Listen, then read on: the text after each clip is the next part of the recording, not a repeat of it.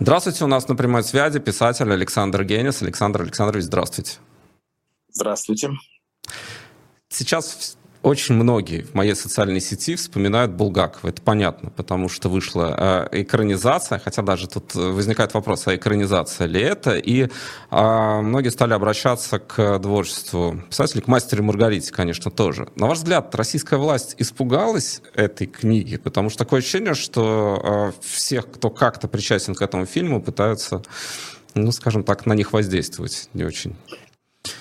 Знаете, нынешние власти куста боятся. И поэтому этот фильм, который, на мой взгляд, абсолютно без фига в кармане, понимаете, небольшая фига в кармане, такая среднего размера. Знаете, я все это хорошо помню, когда каждый намек, скажем, на брежневскую власть считался великолепным поводом для того, чтобы наслаждаться свободой. Фронта была, а не свобода. И сейчас мы вступили, не мы, а Россия вступила в ту же самую лужу второй раз. И поэтому этот фильм, который, на мой взгляд, крайне невзрачный, оказался камнем притяжения как для интеллигенции, для оппозиционной интеллигенции, так и для власти. И то, и другой приятно топтаться на, этом, на этой почве. Меня фильм, конечно, не обрадовал. Вы знаете, я читал «Мастер Маргариту» в шестом классе, когда вышел журнал «Москва».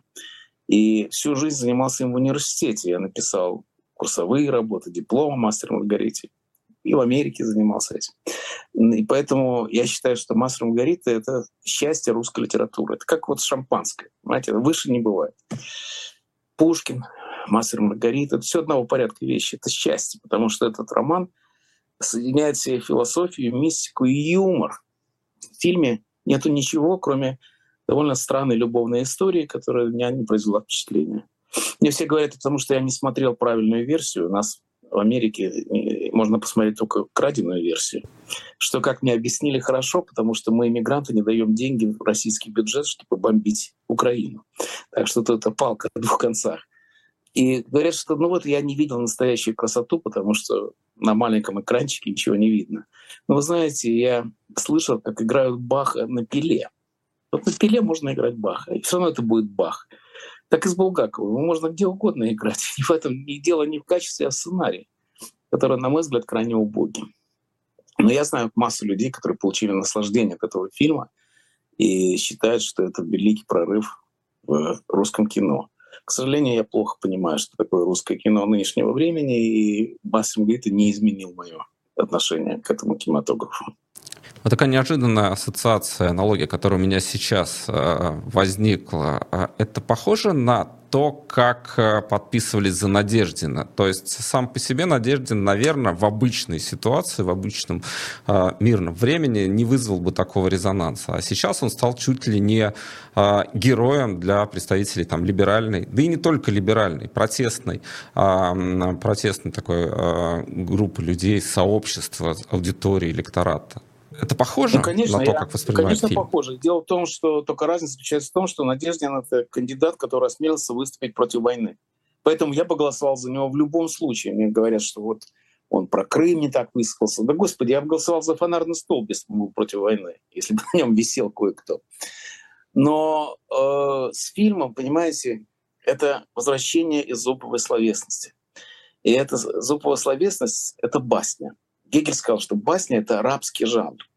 И что-то в этом есть. Это когда нет настоящей свободы, пользуются вот этими огрызками свободы и ловят кайф от того, что мельчайший намек. Вот там плитку перекладывают, и грязные улицы, и значит это все э, Собянинская плитка. Ой, как здорово! И вот они все толкают, пихают друг друга локтем и говорят: вот теперь наконец мы знаем настоящую правду. Это старая история, к несчастью. Это все, как я уже сто раз говорил, Россия пятится назад с жуткой скоростью. И это все было, э, знаете, когда сатирик выступает на сцене и говорит то, что все знают. И человек за рубль смотрит, как он говорит за свой рубль. Он заплатил за билет, он смотрит, как сатирик говорит то, что он знает, а он тут он ходит по проволоке и говорит то, что я не решаю сказать. Все это не способствует развитию литературы и развитию культуры. И мне трудно представить себе, что этот фильм может иметь успех в свободном мире, потому что не ради этого любят Булгакова. А вы запомните, пожалуйста, пожалуйста, запомните только одно, что «Мастер Маргарита» — это подарок читателям во всем мире, а не только в России. Э, я не знаю, я сбился со счета, я помню, что было три перевода «Мастер Маргарита», но мне говорят, что теперь множество переводов есть уже. Так что это для всех важное событие, и поэтому это кино скорее извращает Булгакова, чем показывает его. На ваш взгляд, а, вот те фразы, которые есть в этой книге, понятно, что а, к любому художественному высказыванию надо а, относиться прежде всего как к художественному высказыванию. Но у Булгакова есть мысль, по памяти цитирую, что нет злых людей, есть люди несчастливые. Насколько она применима к, скажем, опять же, к кремлевскому руководству? Можно ли этим объяснить то, что они делают с такой злостью? Но это же не Булгаков сказал. Но если мы говорим о литературе, это сказал Ешуа Ганоцри, человек, который проповедовал добро. Это не значит, что он прав окончательно. В романе нет такой правды. Нет человека, который говорит, а вот здесь все написано. Это моральный кодекс строителя коммунизма подводил итоги всему. Ишуа Ганоцри — это воплощенное добро. И э, диалектика этого романа заключается в том, что добро бессильно. И зло бессильно. Вот что поразительно. Это, конечно, жутко интересно у Булгакова, потому что душа Ганоцри не может исправить ситуацию. Не может. Такая жизнь. Она э, поглощает все. Но и Воланд ничего не исправил. В эпилоге романа мы узнаем, что все, что натворили Воланды и его мелкие дьяволы, вернулось на свои места. Только поменялись местами. Вот Варенуха перестал врать. Но не совсем, а по телефону перестал врать. И это говорит о том, что Волан стрелял, стрелял в подушку. Это абсолютно бесполезное дело, потому что вот это вот болото жизни, оно поглощает все. И поэтому верить Иешуа тоже не следует. Как не верить не следует и Воланду. Как не следует верить никому, потому что это полифонический роман, и правды здесь нет, кроме одной. Правда заключается в том, что роман и есть главный герой этого произведения. И вот роман пережил все. И в этом смысле Булгаков оказался победителем. Он пережил и Воланда, и Эшо, потому что именно его роман живет с нами сегодня. А версия, которую, если не ошибаюсь, Дмитрий Быков э, озвучивал в своих лекциях, о том, что Булгаков писал роман для одного конкретного читателя. Этого читателя зовут Иосиф Сталин. Вы разделяете эту точку зрения? Нет, я не разделяю эту точку зрения. И речь идет о том, что Воланд — это Сталин. Это до Быкова говорили, после Быкова говорили, во время Быкова говорили. Тут нет особой хитрости, потому что э, Сталин напрашивался на эту роль. Но, конечно же, э, нельзя так напрямую трактовать литературное произведение. Нет, вот есть такое понятие роман с ключом, когда вместо одного человека, вместо персонажа подставляется герой. Вот есть знаменитый «Алмазный венец» Катаева, где изображены все знаменитости под кличками. И люди ломают голову себе, пытаясь понять, кто кто. То же самое происходит с мастером Маргаритой. Существует несколько пособий, где подробно объясняется, кого имел в виду Булгаков. Но это не так. Дело не в том, кого он имел в виду, дело, кого он вывел. Неважно, это его персонажи. Это как у Гоголя. Вот есть Ноздрев, есть Манилова. Это персонажи. Может быть, он списывал своих родственников, своих близких. Это не имеет ни малейшего значения, потому что персонажи делаются не так, как делаются люди. Вот люди делаются, мы знаем как. А от персонажа никто не знает, как они возникают. От писателя происходит это великое его... Понимаете, когда человек сумел придумать персонаж, такой как Уолланд, например, это самое ценное в литературе. Вот у Диккенса, например, было больше всего персонажей. Не сюжеты были знамениты его, а именно огромное количество действующих лиц. У Гоголя мы знаем, какие замечательные персонажи были. И э, сводить все это к прототипу, это значит ценить алкоголь, градусы, а не вкус, понимаете? Как этот спил? Гидролизный спирт и шампанское может быть одинаковое количество градусов, если спирт разбавить, как это делали на заводе когда я ходил туда на практику с 15 школы. Так вот, но это все равно разные вещи. Опьянение от гидролизного спирта и от шампанского будет разным. Поэтому если мы сведем роман, так что угодно, любое литературное, художественное высказывание к прототипу, это значит, что мы украдем все художественность в этом произведении, и останется нелепая схема. Ну и что тогда? Ну хорошо, Сталин сказали. Дальше что? Разве за это был как вы любите? Вот это, мне кажется, и есть верное отношение к этому прототипу. А игра с реальными людьми в литературных произведениях, ну, Игорь Северянин э, и э, «Медальоны», он там, в общем, высказывался очень жестко о многих своих знакомых, не скрывая их имена. Но это одна история. А Сергей Довлатов, э, который интегрировал реальных э, персонажей, в, э, реальных людей в свои произведения, и вас в том числе, кстати, не знаю, обратили ли вы внимание, но сейчас очень активно цитирует именно фрагмент про вас в контексте истории с Баженой Рынской. Не обратили на это внимание? Нет, я даже не знаю, о чем вы говорите. Бажена Рынска просто э, написала в Фейсбуке о том, что ей что-то не доплатили, какой-то гонорар или так далее, А-а-а. и многие вспоминают, как однажды э, по памяти цитирую, Саша Генис, ему тоже не доплатили, он пришел, ему сказали, для нашей э, корпорации это слишком значительная сумма. Он растерялся Нет, и извинился. Ну, как-то так. Правильно, так, так все и было. 10 долларов мне не доплатили, они сказали, для вас это пустяк, а для, для нового русского слова это большие деньги. Это, кстати, это тот редкий случай, когда автор не наврал, а сказал, все именно так оно и было. Вы знаете, проблема с настоящими именами, особенно как раз с Довлатом.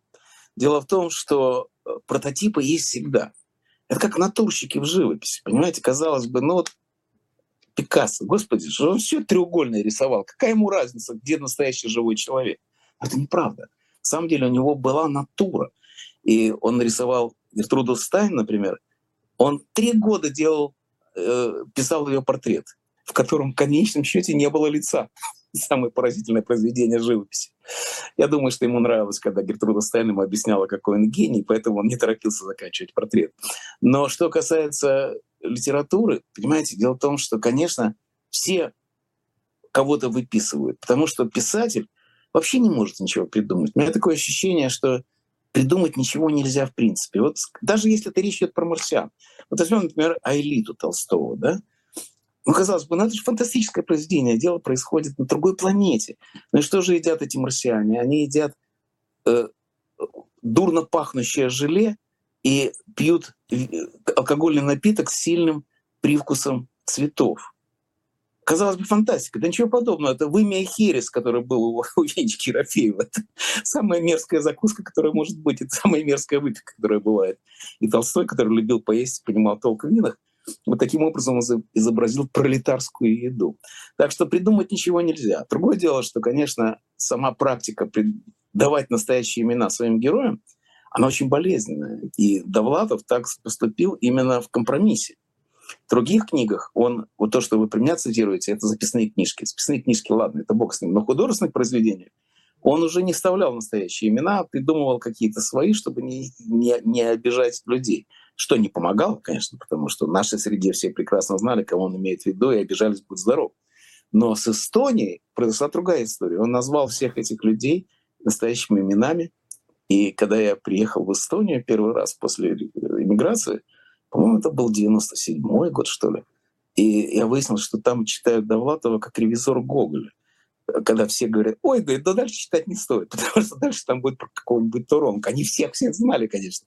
И страшно Довлатова обижались. Но когда я приехал в следующий раз в Эстонию, ну, они поняли, что ну и пусть. Зато Эстония вошла в русскую литературу, мировую литературу, потому что Далатов переводится на все языки, вошла уже хотя бы благодаря тому, что Далатова не пишет. И в этом отношении Далатов компромиссом сразу скомпрометировал Эстонию и прославил ее.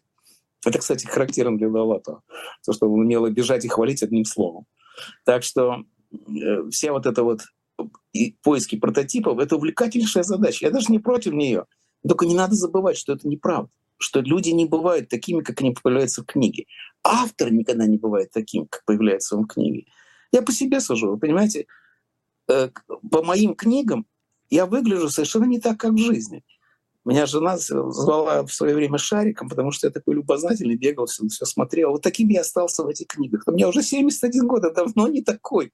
Но в книгах автор всегда врет.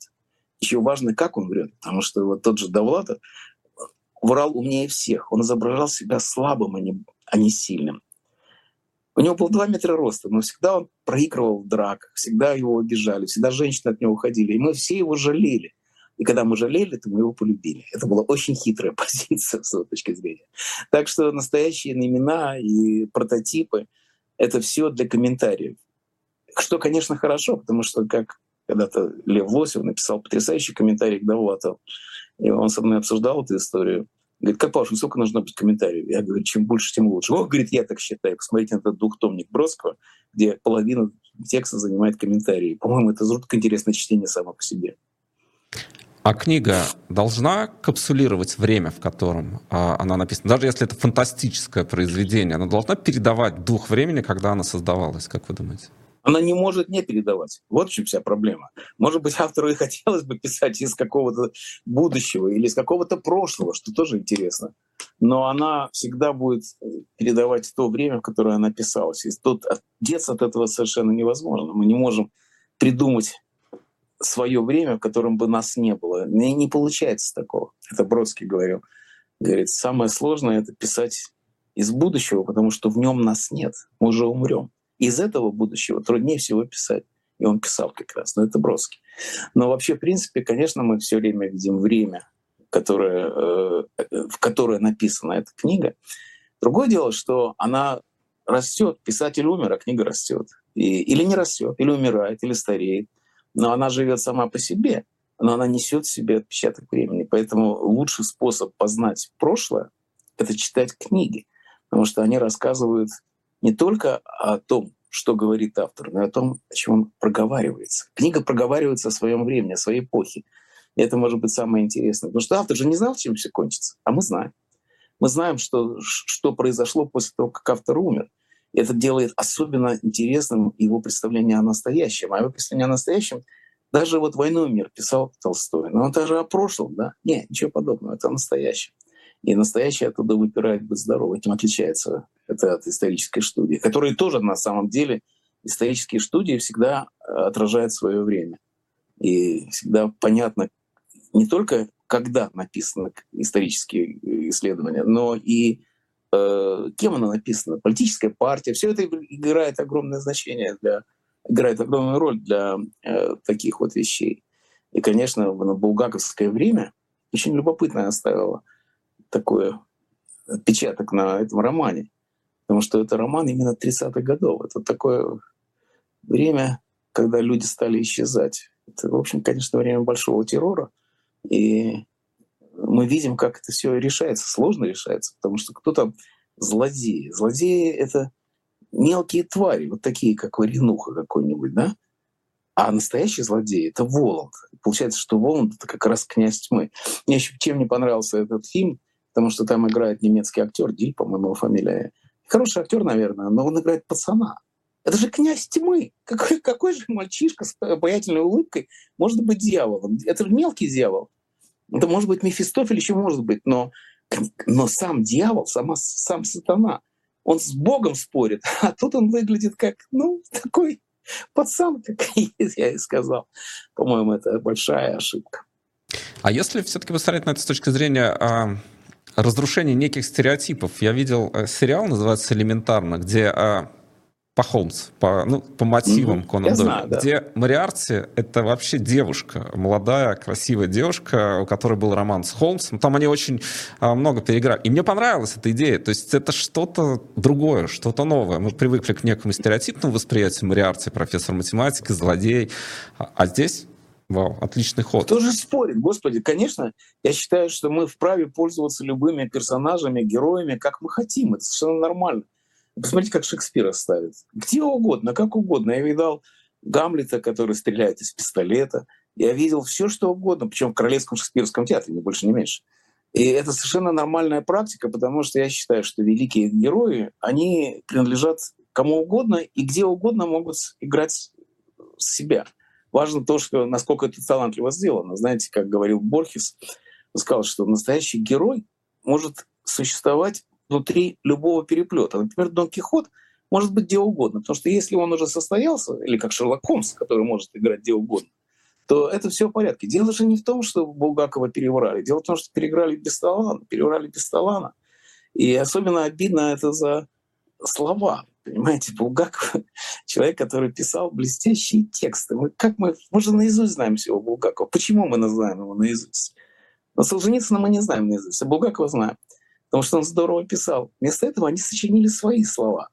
И у него мастер, когда он говорит первое слово «у меня есть задумка», Мы с женой отпали от телевизора, знаете, все-таки, когда задумку говорит главный писатель в романе. Но это ничего, полбеды. Дело в том, что они заменяют зачем-то слова. Вот э, разговаривает Короев с, э, Бегемот с Лиходеевым. Он говорит, что а где, говорит, Дуняша, горничная его, э, домработница. А говорит, а мы ее отправили в отпуск. Говорят, отпуск ей не давали. Но в романе не так. В романе вы ей отпуск зажилили. Когда дьявол говорит, или его мелкие черти говорят зажилили, то есть советским словом, это же страшно играет хорошо. Это сразу придает саркастическое измерение всему, что-то мы видели. Заменять-то можно, но заменять надо на что-то равноценное. Именно поэтому я не против того, что они изменили роман, сюжет и так далее. все это можно сделать. Надо сделать так, чтобы это было не хуже, чем в оригинале. Не надо портить. Если не можешь сделать лучше, хотя бы делай так же. В этом смысле Бортко, который... Я смотрел его сериал, и я не в большом восторге был, но все реплики там из романа.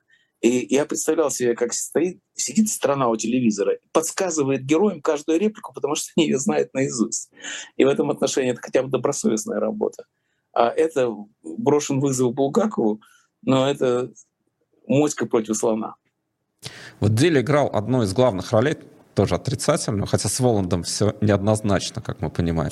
Да. Сила, которая а, хочет зла и делает благо. Но, а... Кто это говорит? Эти слова у Фауста Гёте говорит дьявол, Мефистофель. Мефистофель, говорит. конечно. Мы готовы ему тут же поверить. Да подождите же, все, есть же еще Бог. Это же диалог дьявола с Богом. И он говорит, да, я частью силы. Но это же он говорит, он же лукавый, он же врет, он же дьявол, он же э, хозяин лжи, отец лжи, как его называли когда-то.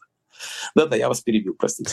Здесь как раз э, я про некое переосмысление каких-то канонических тем, потому что вот э, попытка Лакшина как раз посмотреть на Булгакова по таким углом, опять же, Диль какой связующий мостик. Он играл в «Бесславных ублюдках» у Тарантино, играл этого страшного нациста. И Тарантино там в саркастической форме а, подходит к теме Холокоста, самой страшной э, трагедии 20 века. А, и он а, позволяет себе, как мне кажется, все-таки удачно это делает, пересмотреть многие канонические вещи и убивает Гитлера в э, кинотеатре. Он, он гибнет там в пожаре, а не в 45 году в своем бункере. А, и у него получилось? Или вы не согласны? Это бесславных ублюдков. Согласен абсолютно. Именно это очень хороший пример вы привели, потому что это возвращает нас к тому, как можно использовать чужое и в своем целях. Потому что, на мой взгляд, Тарантино — это современный Шекспир. Именно поэтому ему дается то, что удавалось Шекспиру. Он соединяет страшное со смешным. Трагедия Шекспира всегда включает в себя шута, юмор, шутки — все шутят у Шекспира. Именно это отличает трагедию от чернухи. И Тарантино делает то же самое. И поэтому его отчаянная смелость, безумная смелость, которая, в общем, на самом деле зритель должен сойти с ума. Как это Гитлера не убили? Что это происходит? Как это, что это все значит? Как это Гитлера убили в кино вместо того, чтобы он застрелился? Мы же все знаем историю. Он говорит, нет, это, это ваша история, а вот моя история. Это совершенно гениально. Но надо быть Тарантино, чтобы заставить зрителя поверить в эту реальность. А он это заставляет очень тонкими методами. Он, конечно, большой художник. Обратите внимание, у него там этот Волс, Кристофер Волс, который играет Ландау, да, или как его звали, по-моему, Ландау. Он страшный негодяй, он такой хитрый негодяй, изуит. Вот кто Мефистофеля играет, да? Вот, между прочим, хорошо было Лонду сыграть. И вдруг он достает трубку, какую-то идиотскую шелокомовскую большую трубку, которая явно не подходит к его образу лощеного гестаповского офицера. Но эта трубка — нам подсказывает, все это неправда. Вот сейчас, в данную секунду, вы попадаете в другую реальность, в которой все может быть. Это потому что я художник, я автор этого мира. Вот как делается настоящее искусство, понимаете? А то, что сделал Лакшин, это пособие для двоечников. Но этот фильм, вы считаете, все-таки не войдет в историю? То есть он исчезнет да, из некого такого представления? Вы знаете, я не берусь судить, потому что я ничего не понимаю даже не столько в постсоветском кино, сколько в постсоветских зрителях. Время от времени я смотрю фильмы, к сожалению, с большим опозданием, потому что, вот, например, был такой фильм «Ширли Мырли». И я пропустил этот фильм, я живу в Америке давно и, и как-то не, не, не слежу за этими вещами. Но мой знакомый, причем он живет в Эстонии, интеллигентный человек, прекрасно знает английский, он сказал, что это самый смешной фильм в мире. Я посмотрел этот фильм, я пришел в ужас, у меня волосы шевелились, оставшиеся на голове от того кошмара, который они устраивали на экране. Или другой пример. Где-то я прочитал, был юбилей фильма «Кинзадза». И я страшно а, огорчился, я не смотрел этот фильм никогда. Это, оказывается, надо было смотреть. Не так давно я посмотрел этот фильм, мне он показался чудовищным. И я поговорил с одним кинокритиком, великим знатоком кино. Он говорит, знаете, вот я не могу понять этого фильма. Он говорит, это бывает. Вот я, например, Вуди Аллена ни одной смешной сцены не могу вспомнить. А вот «Кинзадза» — это фильм поколения. И тогда я понял, что не мне судить. В конце концов, не для меня снимается, снимается для зрителей, которые живут в этой стране. Так что я не берусь судить. Последний фильм, который мне понравился вот из постсоветского кино, это «Кукушка», который показался мне замечательным фильмом. Ну и, конечно, Герман. Но Герман — гений всех времен и народов, поэтому я имею в виду старшего Германа Алексеевича. Поэтому, э, ну, что можно сказать? Это Джойс наш. Это выпадает из понятия советского кино или не советского, или постсоветского, или антисоветского. Это просто кино.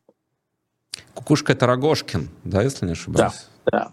Это фильм, где все три языка, все говорят друг с другом, не понимая ничего, но договорились уйти с войны. Вот фильмы надо показывать вместо «Мастер Маргарита». Вот где-то уже это не кукиш в кармане, а это мировоззренческий посыл, гораздо более важное зрелище, чем «Мастер Маргарита» в нынешнем изводе.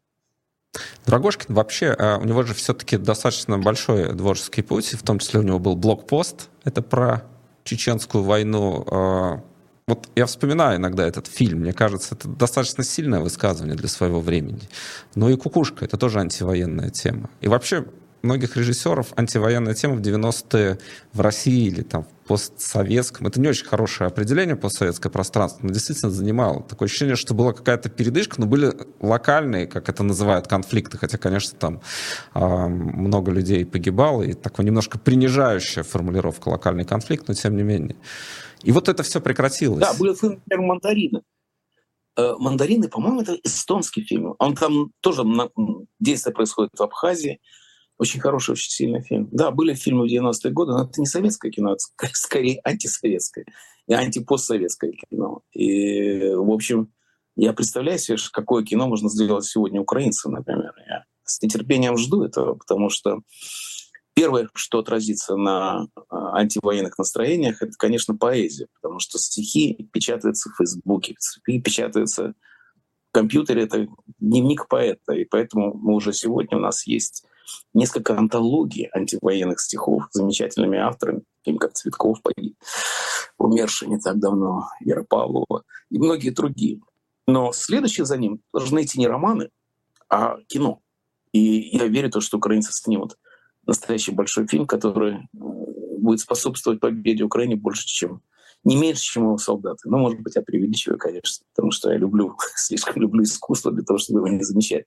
Но Анджей Вайда сказал, что история становится историей, когда о ней снимают кино. Я очень надеюсь на украинских кинематографистов. Вайда ведь снимал, экранизировал «Мастера Маргариту» в 1972 году. Совершенно верно, потому что э, это невозможно остановиться. Это настолько кино, это уже кино. Вот весь фильм уже кино. Весь весь роман уже кино. И, конечно, нужна большая сложность как бы со словами, понимаете, потому что там нет ни одного слова в простоте. Поэтому знают наизусть эти романы. Когда говорит, Уре, маэстро, урежьте марш. Вы знаете, но это же не, и перевести это нельзя толком. Это очень трудно. Именно поэтому столько переводов.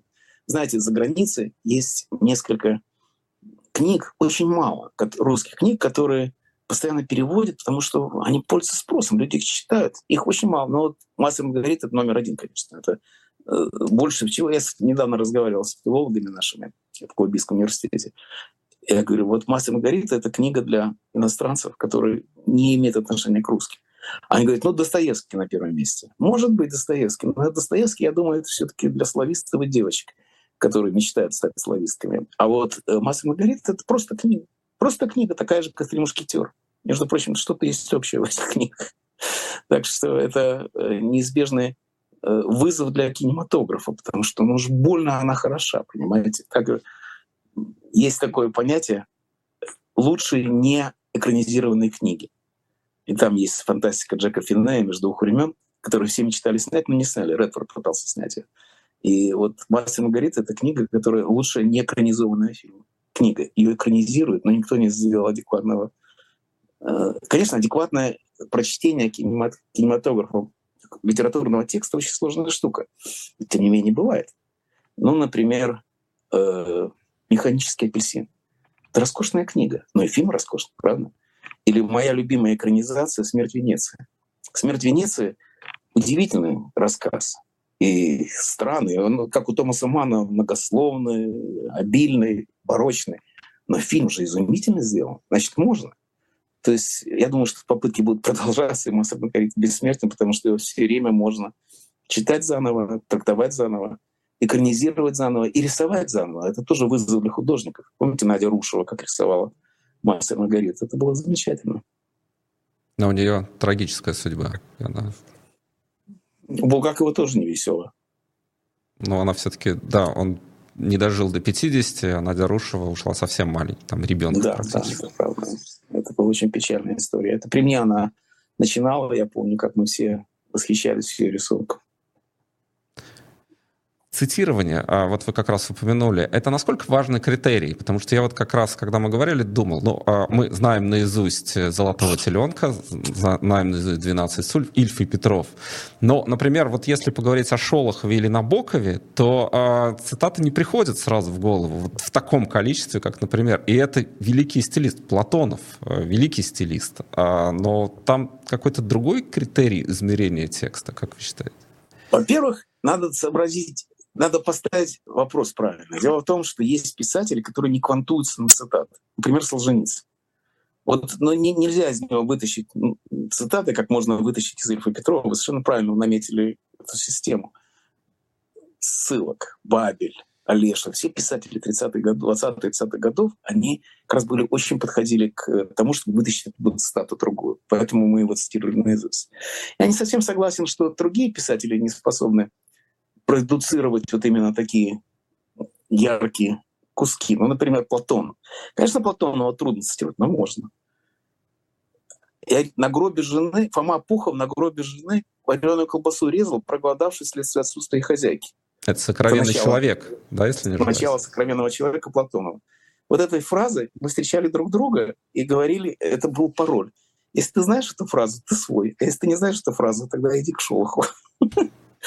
И, или с Набоковым. Набокова вязь письменная очень трудная, очень...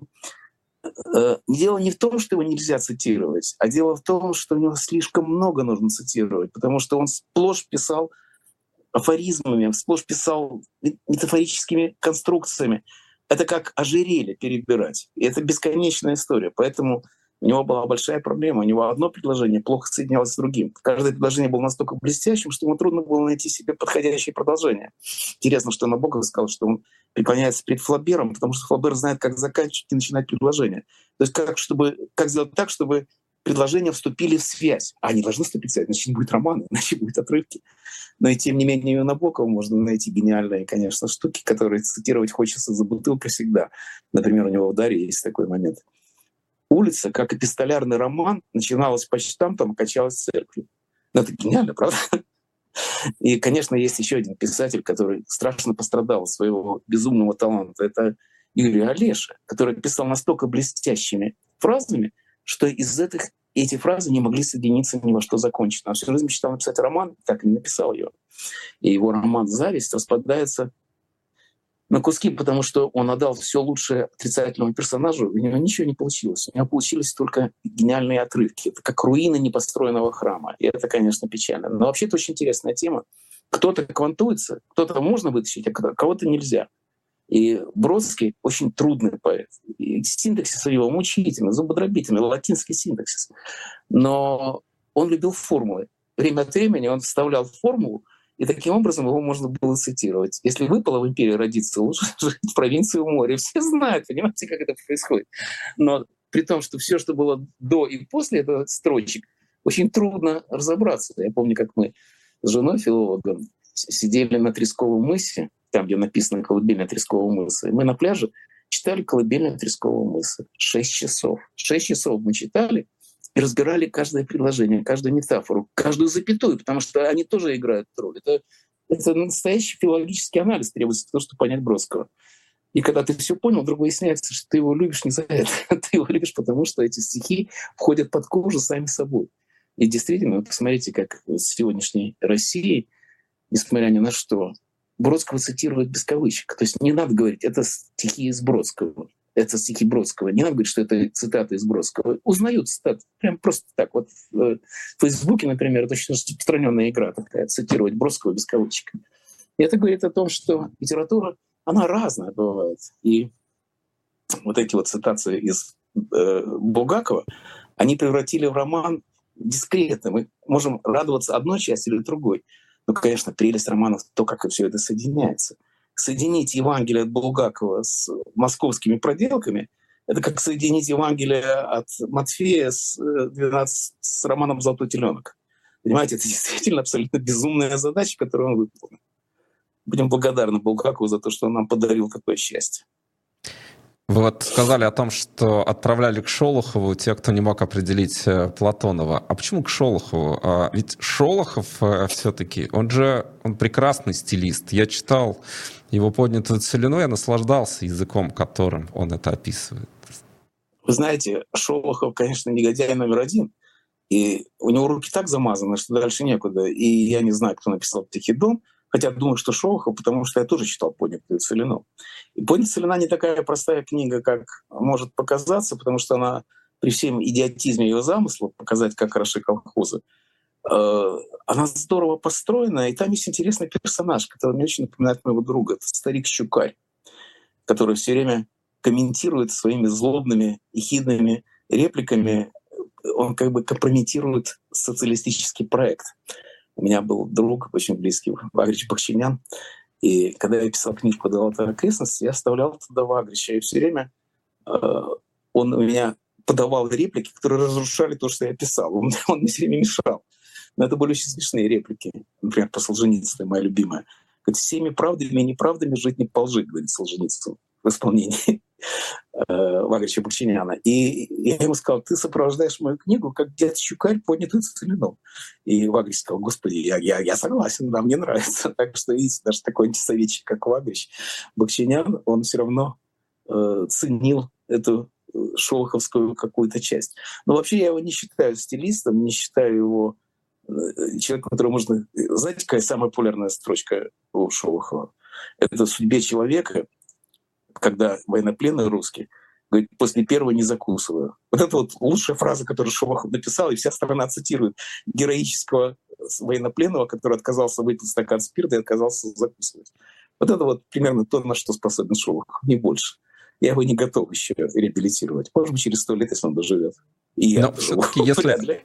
Вот Целина, там же э, да, вот считывается попытка обелить, но он же все-таки показывает весь абсурд коллективизации. Он показывает, как а, ребята, которые хорошо работали, ну то есть кулаки, э, несправедливо э, их, э, у них забирают какие-то, вот там у него все время эти э, как это, беднота, как-то так он там формулировал. Вот они хотят заполучить. И он показывает, это видно вся несправедливость этого процесса, как бы это не пытались объяснить там какие-то партсобраниями, это, вот эти Знаете, это примерно такая же, такая же неправота, как статья э, Сталина «Головокружение от успехов», где он критиковал коллективизацию. Вот Шолохов критиковал коллективизацию примерно так же, как Сталин. Головокружение от успехов.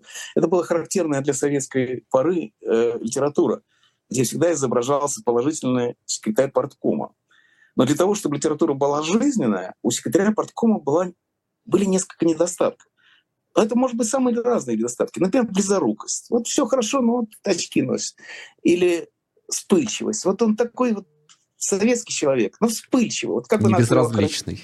Не безразличный. Безразличных не бывает. Нет, безразлично это все. Или немножко бюрократ. Вы обратите внимание, что вся советская власть воевала, в это время убивали десятки миллионов человек, ГУЛАГ, все прочее. С кем воевала литература? С бюрократизмом. Это самая большая проблема была бюрократы. Того же Ильфа Петрова. Вот, понимаете, это же антибюрократические высказывания. Я так представляю себе, в это время моего деда расстреляли в 1936 году. А вот этот бюрократизм мешал. Да? Вот, оказывается, бюрократов надо было победить. Это примерно то же самое, что про вспыльчивого секретаря парткома. Я боюсь, что сейчас вернется эта тема, и появится новое литературное произведение, и будет смело показывать путинского какого-то ставленника, какого-нибудь Прилепина. Окажется, что всем он хорош, но вот вспыльчив, или нетерпелив, или неразборчив в половом вопросе. Ну что-нибудь такое будет. К сожалению, мы все это знаем. У меня полное ощущение, что я остался на второй год вместе со всей российской культурой. Здесь вопрос про талант и служение а, или прислуживание таланта, потому что Максим Горький а, и его произведение, человек, который полностью интегрирован в советскую систему, и советская система отблагодарила его по полной программе. То есть Максим Горький, Алексей Пешков, можно сказать, ни в чем не нуждался. А вот как вы считаете, роль и вот это возвеличивание, в том числе искусственное Максима Горького, соответствует уровню его таланта? Понимаете, Горький был знаменитым писателем задолго до советской власти. Когда он приехал в Нью-Йорк, он был, ну, что называется, бестселлер-автор. И он был э, абсолютно... Мать его читали, абсолютно идиотская книга. Я когда-то разговаривал с Синявским на эту тему, и Синявский сказал, что кто главный герой романа «Мать»? Самовар. Ниловна. Потому что, потому что как только сцена становится абсолютно плакатная, тут реплика «вносят самовар». То есть самовар должен был разбавить эту фигню. И это не значит, что у Горького не было талантливых произведений вся его 1907-1908 год, вот это вот время, там были очень интересные штуки, где Горький, я не знаю, читал ли Лимонова Горького, но они похожи. Ой, как они похожи. Вот есть у него рассказы из глубинки, такой вот мрачная провинция. И я когда читал это, сначала я прочитал Лимонова, а потом нашел этого Горького, думаю, господи, неужели он списывал? Как трудно представить. Хотя Лимонов был восьмой начитанный человек, он однажды переписал пятитомное собрание сочинений Хлебникова от руки потому что нельзя было достать. Ну вот. Так что Горького были. На дне, например, очень талантливая пьеса. И она мне до сих пор нравится, между прочим. Так что Горького что-то было. Но и во время революции он написал самые антиреволюционные тексты, которые только бывают. Почитайте мне своевременные мысли. За это расстреливали людей гораздо быстрее, чем тронули бы Горького.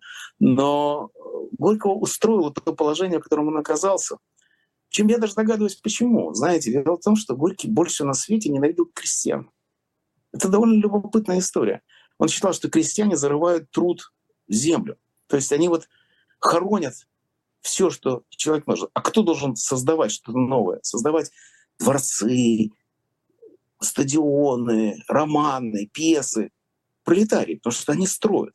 И поэтому для Горького революция была война пролетариата с крестьянством. Довольно любопытная точка зрения.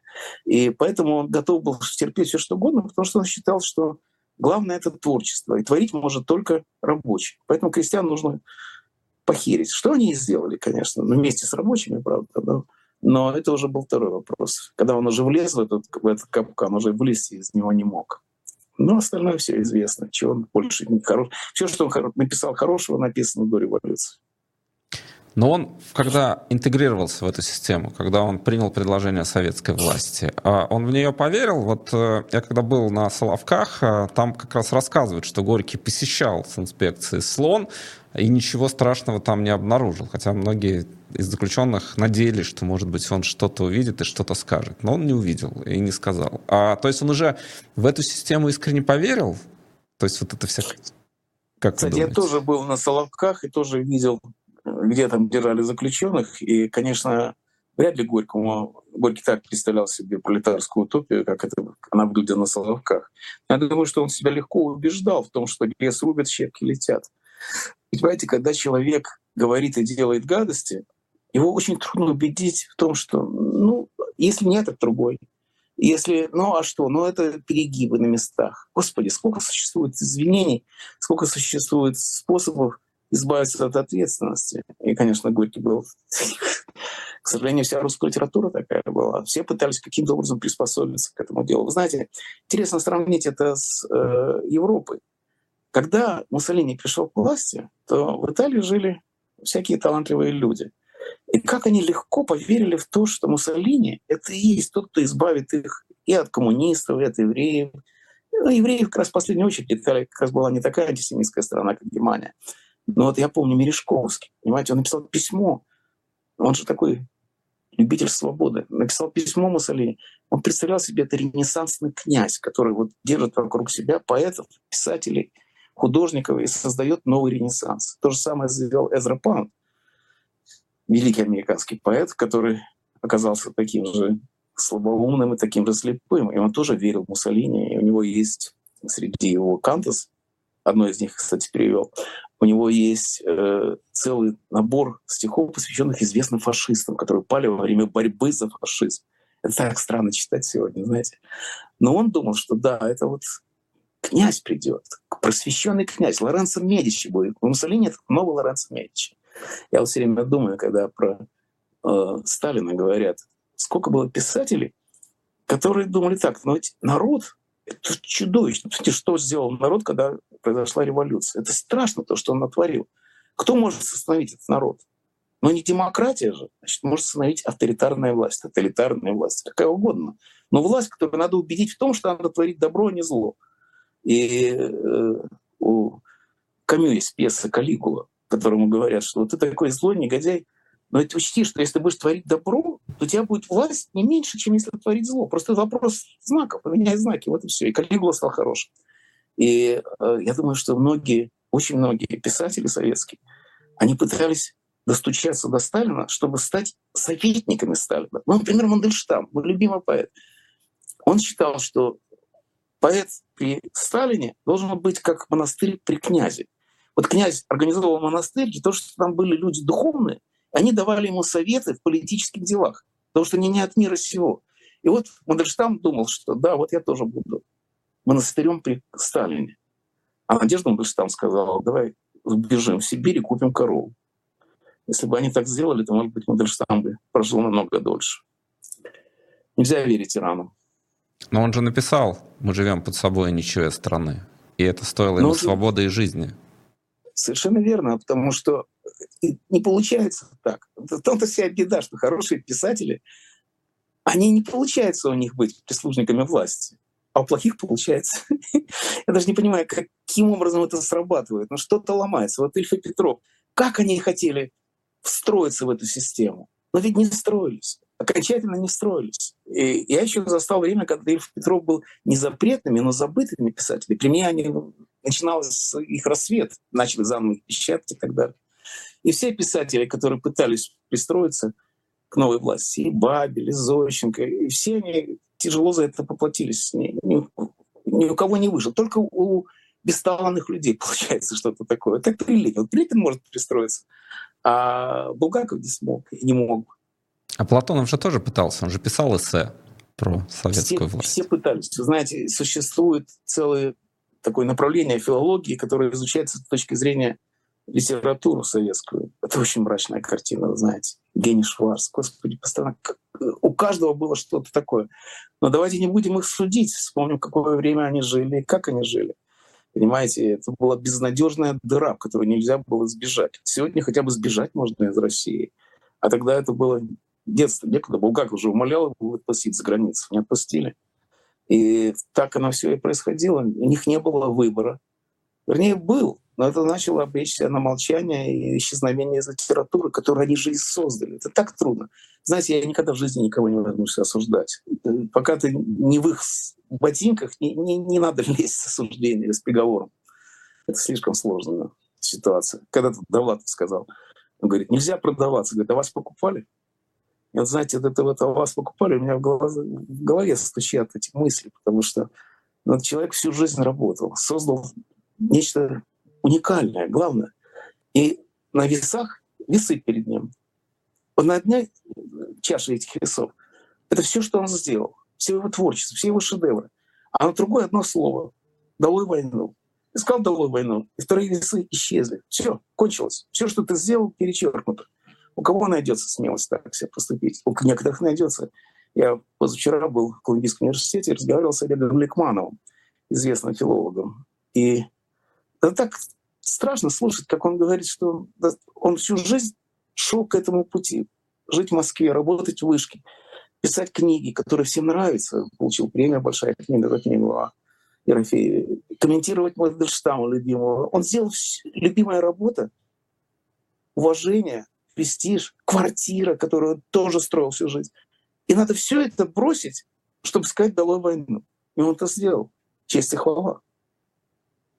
А Хармс, вот он это особняком стоит в плане встраивания или не встраивания. Вот его очень тоже тяжелая, страшная судьба, Дед Гиз, где он пытался как-то реализоваться. У него есть рассказ, он мне очень нравится. А, я его, может быть, по-своему трактую, называется «Смерть старичка». Как он а, разваливался, из него выпадали кружочки и квадратики. Мне это как-то периодически приходит в голову о том, как это время меняется. Вот это и есть эта смерть старичка, некая абсурдная, страшная, резкая и не всегда понятна.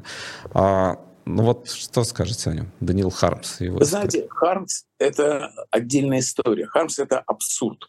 А что такое абсурд? Абсурд — это как справиться с миром, который лишен смысла?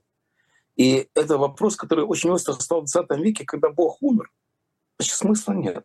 И что делать? И вот интересно, что абсурд помогает человеку пережить именно это состояние богооставленности. Состояние, когда не на что э, опереться. И вот Бекет, мой любимый писатель, наверное, драматург точно, они в отчаянии, но они продолжают жить абсурдна их вера в то, что придет годов, но они продолжают жить. И там есть такая фраза, которую ему кажется повторить. Говорит, один из них говорит, я так больше не могу, а второй говорит, это ты так думаешь. То есть на самом деле ты можешь больше. Знаете, это меня до слез доводит эта мысль о том, как Бекет, измученный, несчастный человек, писал свои смешные вещи. То же самое с Хармсом. Вы представьте себе, как его, в какой реальности он жил. И он писал смешно и страшно, как Тарантино. И вот это вот абсурд Хармса — это способ выжить в абсурдной ситуации, в абсурдной стране. Нормальному человеку в абсурде э, как бы нечего делать, потому что ну как можно жить в стране, где нету правил, правда? Ну это же ужасно. Ну как, каждую секунду тебя могут увидеть иноагентом, да? как нас с вами, запросто. И э, вот что делать ситуация, когда правил нету, законов нету, ничего нету. А что делать? А верить в абсурд. И Хармс издевался над порядком, над системой. При этом он травестировал наши истины. «Старуха» его, моя любимая книга у Хармса, которая на самом деле пародирует Евангелие. Ни больше, ни меньше. Где он говорит, ну старуха же умерла. Говорит, да, ну подойди, посмотри поближе. И тот боится подойти, потому что она не умерла, конечно. Это воскресшая старуха, это, конечно, пародия троестина, троестина такая саркастическая, троестина Евангелие, очень сильная штука. Короче говоря, Хармс помогает жить всем, кроме себя, как он страшно закончил свои дни. Поразительно, что это все время возникает. Всегда думаю, как же так, Россия гнобит свои таланты, всю свою историю. Не знаю, с Петра начиная, да и с Ивана Грозного. Откуда хотите. И все время возрождаются, возрождаются люди, которые стоят в центре эпохи, понимаете, вот Хамс, например. Но он же был раньше абсурдистов. Ну, может быть, дадаисты были тоже раньше, но он более успешным был. То есть независимо от них. Или Бродский. Ну, как в этой очищенной Сталином стране, где уже все вроде бы задушили давным-давно, появляется Бродский. У Бродского есть такое выражение. Он говорит про себя и своих друзей петербургских ленинградских тогда. И он говорит, мы и были настоящими западниками, потому что мы жили Западом, даже не зная этого. И вот это вот возрождение цивилизации, бессмертие культуры — это единственное, что меня утешает нынешней ситуации. Потому что, мне кажется, все равно никуда не денется. Все равно культура... Попробуйте грипп излечить. Невозможно уничтожить вирус гриппа. Он видоизменяется и, пробивается сквозь все, что угодно. Вот и культура пробивается. Я понимаю, что это мало утешения для тех украинцев, которые бомбят русские негодяи, но все равно, все равно что-то должно произойти такое, что даст нам надежду на возрождение человеческой жизни и в этой стране. Но вы согласны, что сейчас это время Хармса, что он вернулся? Даже не время Булгакова, а время Хармса сегодня э, на территории, которая называется Понимаете, Россия. Э, Булгаков — это народный роман, а Хармс — это элитарное произведение, которое ну, надо понимать.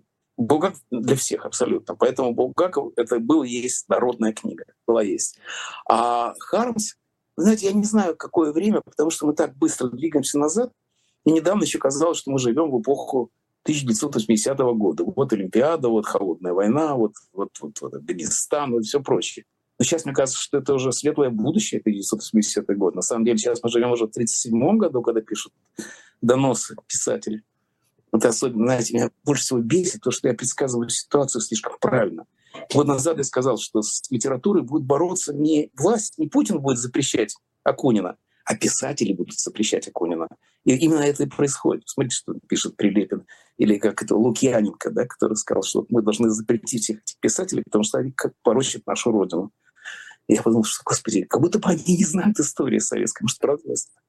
Это все доносчики, а не писатели. И все это вернулось, видите, года не прошло, как бы оказались именно в этом месте. У нас много вопросов из э, Телеграма. Начну их зачитывать. Вопросы от наших э, зрителей. А, да, вот что спрашивает Светлана. Уважаемый Александр Александрович, если бы вы э, составляли сейчас, в феврале 2024 года, обращение к главам государств мира по поводу необходимости прекратить агрессивные захватнические действия, в которых гибнут люди, что бы вы там написали и кого бы пригласили в соавторы? Знаете, я не могу говорить за других, потому что это как раз то, что делают, делают все остальные. Даже Путин говорит не от своего имени, а от лица народа. Но от своего лица я сказал, что если вы хотите спастись, то помогайте Украине деньгами. Давайте увеличим налоги для того, чтобы помочь Украине. Дайте больше ракет, больше пуль, я не знаю, чего угодно. Потому что это вы защищаете себя, а не Украину. Украина защищает цивилизацию. Украина — это вот барьер, который стоит перед новым варварством, который идет с востока. Если мы хотим защититься от него, если мы хотим, чтобы был Париж, если мы хотим, чтобы была свободная Европа, то мы должны делать все для того, чтобы ее остановить. Это касается всех стран мира, в том числе и э, восточных стран, Индии. Какая, какая разница? Ничего страшнее этого нет. Гитлер на всех... Вы понимаете, Гитлер ведь... Что произошло? Многие думали, что могут отсидеться. Никто не отсиделся. Эта война прошлась по всем. И когда сегодня в Америке, вы знаете, представьте себе, как мучительно это, смотреть на это, когда республиканцы не хотят давать деньги Украине, и когда Трамп говорит, что он за один день закончит войну, то есть отдаст Украину Путину, я слушать это не могу. И особенно мне страшно, когда что главы государств? Кто я такой, чтобы писать главам государств? У меня есть друзья. У меня есть друзья в Америке, которых я знаю 40 лет. Да? Мы, мы вместе еще по новому американцам дружим, работали вместе. И вот они ненавидят Путина, ненавидят войну и любят Трампа. Как это сочетается? Вот как можно ненавидеть войну и любить Гитлера? Я не могу понять. И каждый раз, когда я это говорю, мне объясняют, какой я негодяй, потому что я не ценю такого замечательного человека, как Трамп. Хрен с ним с Трампом, но как быть с этими людьми, которые этого не видят? Мне кажется, что ничего страшнее. Понимаете, Чемберлен новый растет, который готов отдать Чехословакию Гитлеру, не догадываясь, что следующий будет он. И это, конечно, совершенно непонятно. Вот я представляю, как вы сидите в Риге и смотрите на как это происходит в Америке, где в Конгрессе говорят, что нет, нам дела нет до Украины, республиканцы говорят, и нам важнее Америка. Но ведь это же уже было. Две мировые войны произошли, потому что Америка была изоляционистской. Две мировые войны, не одна, а две. Если бы Первую мировую войну Америка вступила на стороне Антанты, то войны бы не было. Я уже не говорю про Вторую мировую войну. Если бы они вели себя не так, как вели себя соглашатели и в Америке в 20-е, 30-е годы, то не было Второй мировой войны. Два раза Америка заплатила за свою изоляционистскую мечту. И сейчас идет к третьему разу. Конечно, страшно на это смотреть. Вот об этом бы я и написал. Талиб ведь в своей книге про черного лебедя этот вопрос частично, как мне кажется, затрагивает. Он говорит, а если бы мы знали, а, что будет 11 сентября, и тогда кто-то настоял бы на том, чтобы поставить железные двери в самолетах и проводить более тщательный, а, тщательный контроль. Вот на том этапе, если мы не знаем этого человека, скорее всего, он получил бы иски от авиакомпаний, осуждение, а не признание. И таким образом, так и с Трампом, да, вот он говорит какие-то вещи, но мы же не знаем, чем это закончится. И нет того, кто... Потому что какое-то признание будет получать тот, кто будет воевать с последствиями, а не тот, кто, скажем, это предотвратит на определенном этапе. Ну, не скажите. Конечно, все знают, к чему ведет Трамп. Ведь он уже был. И все... Очень много людей, которые догадываются о том, как страшно э, то, что может сделать Трамп. Ну, например, выйти из НАТО. В Европе же страшно беспокоиться за это. И правильно делают, потому что это развал всей системы безопасности, которая держала мир 70 с лишним лет, 75 лет этому году будет.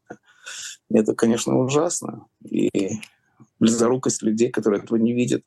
Но ведь в Англии было такое. Вы знаете, когда вот Чемберлен, почему он приехал, он принес, показал бумажку, принес мир для нашего поколения, да? И все восторженно кричали, потому что они только что воевали, еще живы были. На войну должны были прийти отцы и дети. То есть это было два поколения, которые должны были воевать плечо в плечо. И тут говорят, что нет, ну, хрен с Гитлером, с Чехословакией. Кто такая Чехословакия? Вы готовы умереть за нару? Спрашивали англичан сегодня. И вот это тот вопрос, который, кстати, я думаю, что европейцы теперь ответят иначе. Они скажут, да, мы готовы воевать за нару. Или за Даугавпилс. Так что Европа и Америка сегодня по разные стороны. Границы — это ужасно. Я очень надеюсь, что как-то этот вопрос решится. Потому что когда Трампа выбрали в прошлый раз, была очень популярна такая точка зрения. Я сам такое писал. Потому что я тоже не знаю будущего. Говорит, что Трамп Ему не нужно править, ему нужно царить. Он как король. Ему совершенно неинтересна политика, поэтому править будут другие. А он будет надувать щеки и радоваться тому, что его все время снимают по телевизору, показывают. Но оказалось, что это не так. Оказалось, что Трамп подломил под себя, подавил, подломил всю республиканскую партию, как мы это видим сегодня. И поэтому надежда на то, что Трамп образует умные люди в республиканской партии, никаких нет. Вы знаете, Брежнева когда-то выбрали, потому что у него брови были густые, и ростом вышел. И сказали, пусть этот дурак будет нашим генеральным секретарем, а мы все будем править за него, с Суслом, например, так сказал. Выяснилось, что Брежнев съел всех. И то же самое с Трампом. Да. От Кати вопрос, вернули ли вам 15 долларов, но, как мы выяснили в начале, долларов было 10. Нет, не вернули. Не могло вас тешить, не вернули. Причем я получал тогда минимальную зарплату 150 долларов в неделю. Даже не представляете, как это было мало. Но на самом деле мне всегда всего хватало. Водку дешевую пили, может, поэтому. Наталья спрашивает, чувствуете ли свою принадлежность к какой-либо стране по национальному признаку? Есть ли какая-либо ностальгия или вы человек мира? Знаете, э, у меня есть привязанность только к одному, к русскому языку. Это как вам сказать, это и привязанность, и проклятие, и вериги, и наслаждение. Даватов говорил, я счастлив, что я знаю русский алфавит. Вот, ну, я не могу так сказать, как Даватов вот напыщенно, потому что он сам бы над собой смеялся. Но э, единственная принадлежность моя — это к русскому языку. Я ничего не могу сделать. Я русский писатель. И никогда не буду никаким другим писателем. Кто-то когда-то становился, кого-то не получалось. Очень редко получалось но у меня уже точно не получится. И поэтому вся моя связь в жизни — это русская литература. Что касается национальности, даже не очень понимаю, что это такое, особенно в Америке. Национальность — такое темное дело. Здесь даже нет такой графы. Есть вероисповедание, есть, которого у меня нет. Графа есть, а вероисповедания нет. И э, лояльность, знаете, я э, не люблю, когда ругают Америку, поскольку я это делаю сам. Но когда это другие делают, я обычно заступаюсь за нее.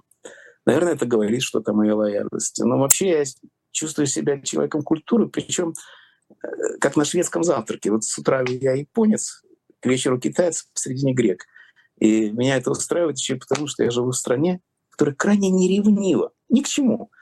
Меня ни разу в жизни не привлекали, например, за акцент в Америке. Никогда. Даже когда я приехал и говорил три слова по-английски, все равно это все было совершенно неважно. То есть особенно в Нью-Йорке, где каждый второй, наверное, родился не в Америке. Так что Америка, как сказал Бродский, рекомендую США.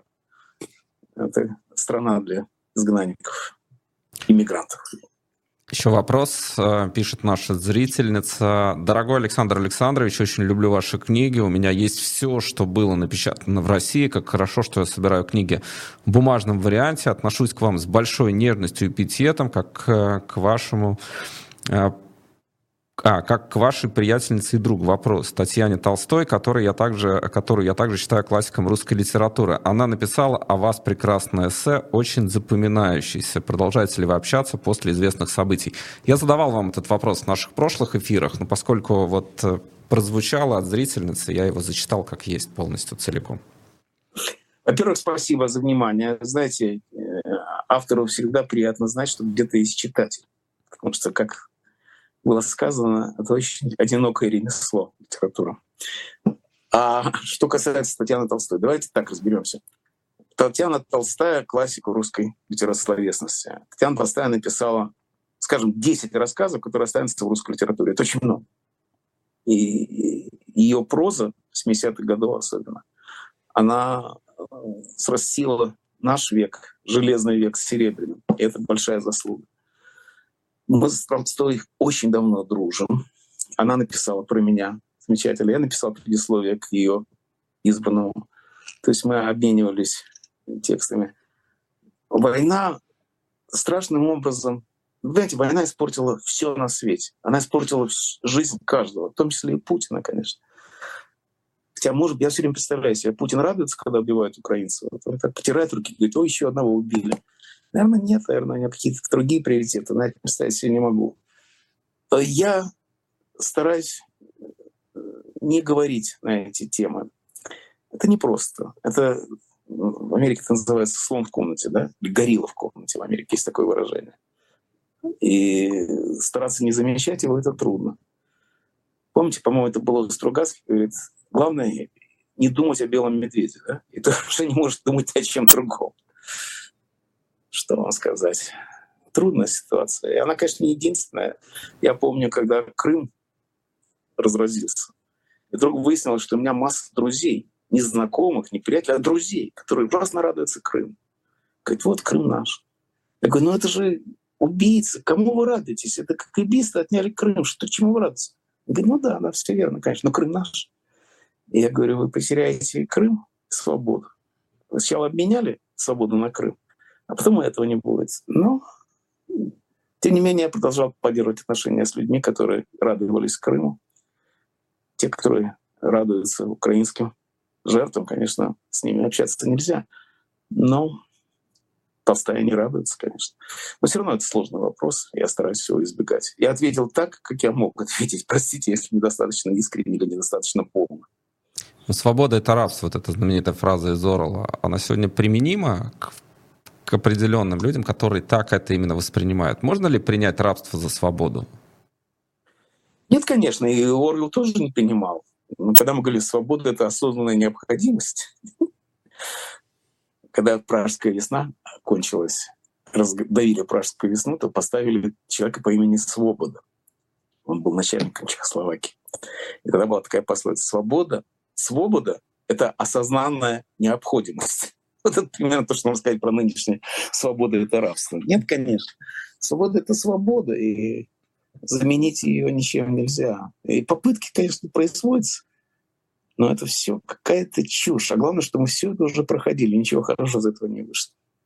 Ну вот эта иллюзия, когда создается некая альтернативная реальность, когда вас убеждают в том, что война — это мир а, и так далее. Вот Орловский Ну Орловы же тоже в это не верили, если вы вспомните. А это же тоже все было пропаганда, в которую никто не верил. И э, война — это мир. Но это то, что сегодня постмодернистская политика заявила как свои тактики. Это же не только Путин так говорит. Ведь в Америке тоже есть понятие альтернативные факты.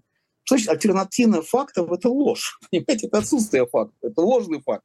Нет никакой Отрицательное наступление, помните, вот использовали термин? Все что угодно, совершенно верно. Это какие-то безумные оксюмороны. Это называется «женатый папа римский», понимаете? Зрячий слепец. Не, нет такого, это оксюморон. Ну что ж, будем следить за тем, как будет развиваться событие и продолжим, надеюсь, наши диалоги. Спасибо вам большое за то, что нашли время. Спасибо, с вами всегда приятно беседовать. Всего хорошего. Привет Всего доброго зрителям. и до свидания.